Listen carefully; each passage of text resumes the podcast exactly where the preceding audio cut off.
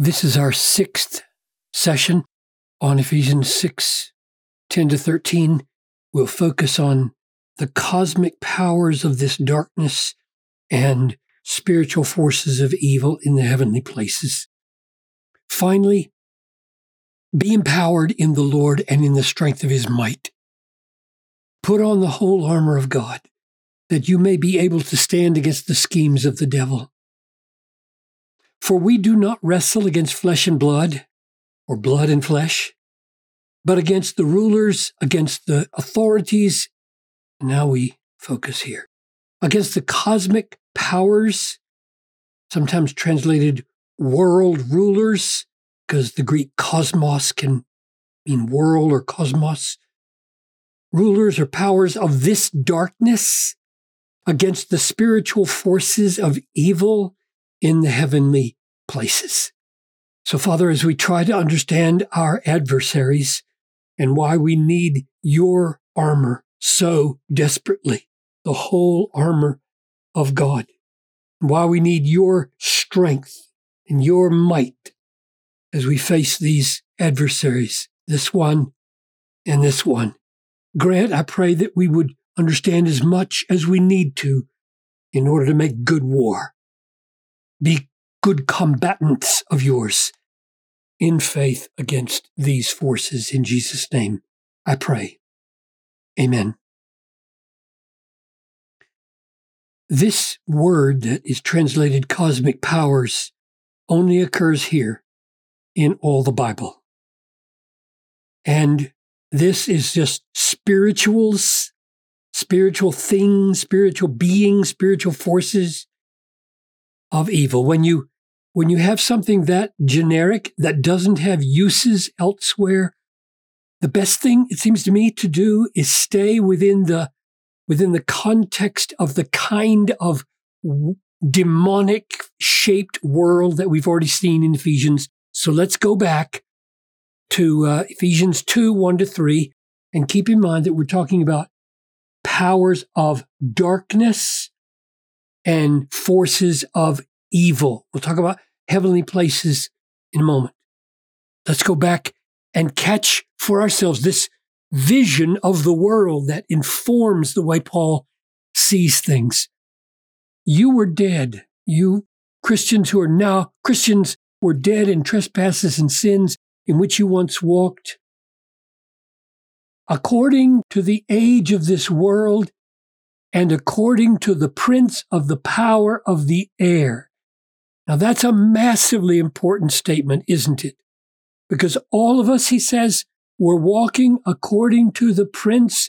And that's just another one of those words for authority and power and world ruler and spiritual forces of evil He's got all these names for these demonic forces or beings, the prince of the power of the air. And we were all in lockstep with him, the spirit that is now at work in the sons of disobedience, among whom we all once lived in the passions of our flesh, carrying out the desires of body, desires of mind. Some of us were more lecherous, some of us were more intellectualistically sinful, and we're by nature children of wrath like the rest of mankind. So I'm concluding that that's the darkness that he's talking about.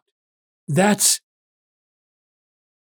the cosmic powers of this present darkness are what he means by the prince of the power of the air, only that prince is plural and multiple in the manifestations according to chapter 6. Now, the question I think we should ask is okay, how did, how did we get out of that in terms of darkness and in terms of, of evil? You've got powers of darkness, forces of evil.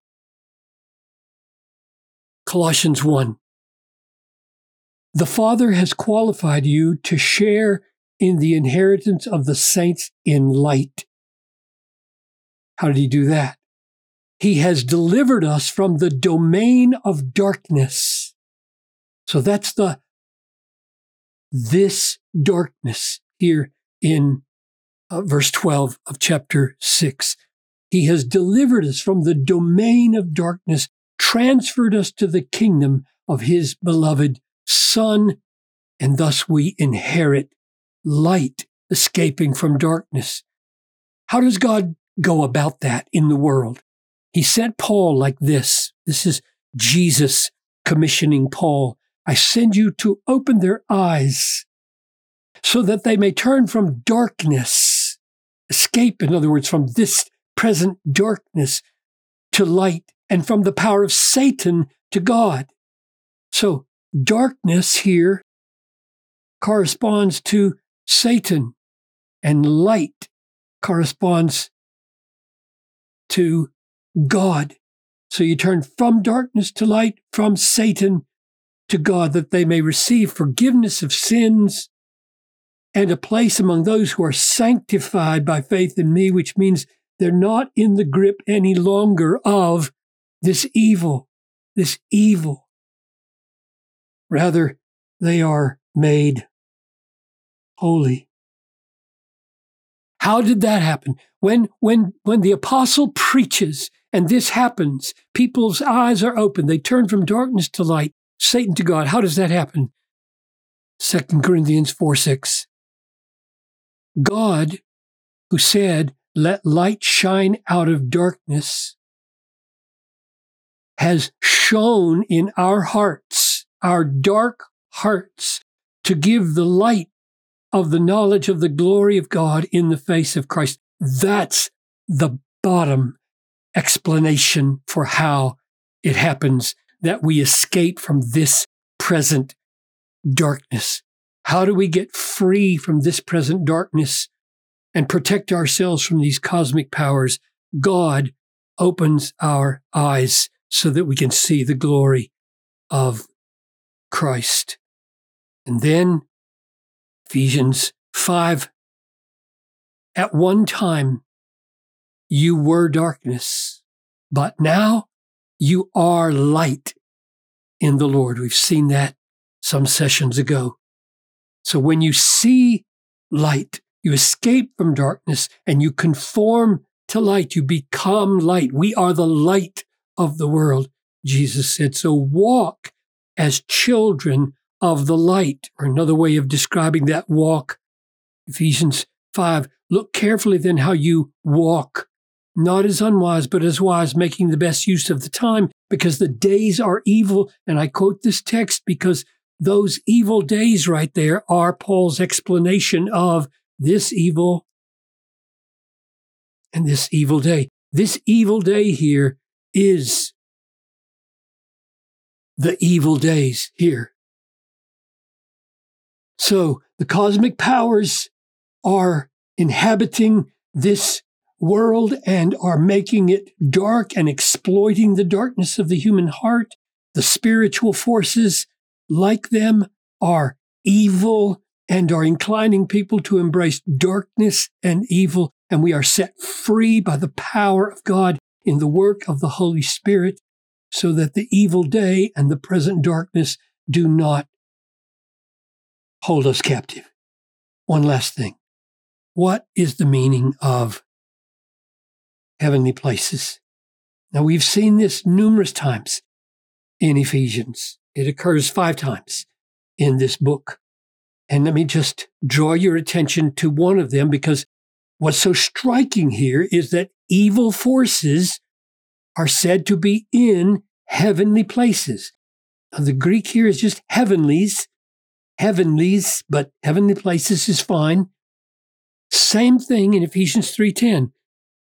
Through the church, the manifold wisdom of God will now be made known to the rulers and authorities. Same words as right here. Rulers and authorities. To the rulers and authorities in the heavenly places.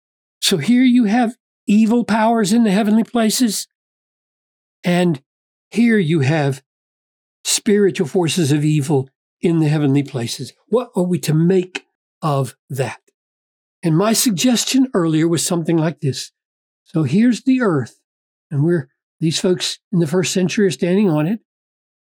And the word Uranos for heaven simply means um, the heaven that you can see, the, the air above you, the clouds, the stars. There's these, these layers. This is my explanation for why the plural is so often used.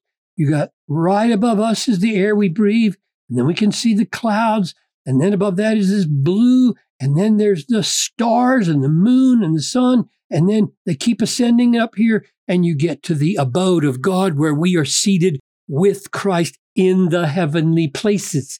So the fact that the word the word is plural here, and five times it's plural in Ephesians, doesn't mean that the devil has to inhabit the very throne of God.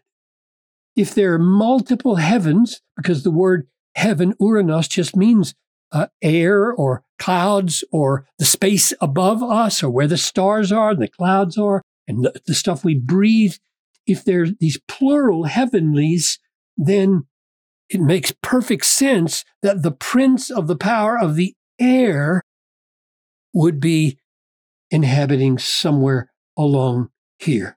So I don't think the point here is to say that spiritual forces or the authorities and the rulers back in 310 are inhabiting the very location of God, contaminating heaven, but rather are in the spaces where there's such influence on, on the earth. And we have been set free from these cosmic powers, these spiritual forces, these rulers and authorities. And now we're called into warfare. Put on the whole armor of God that you may be able to stand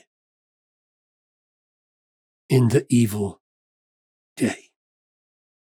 So we have a few more observations here, and then we go to put on the armor.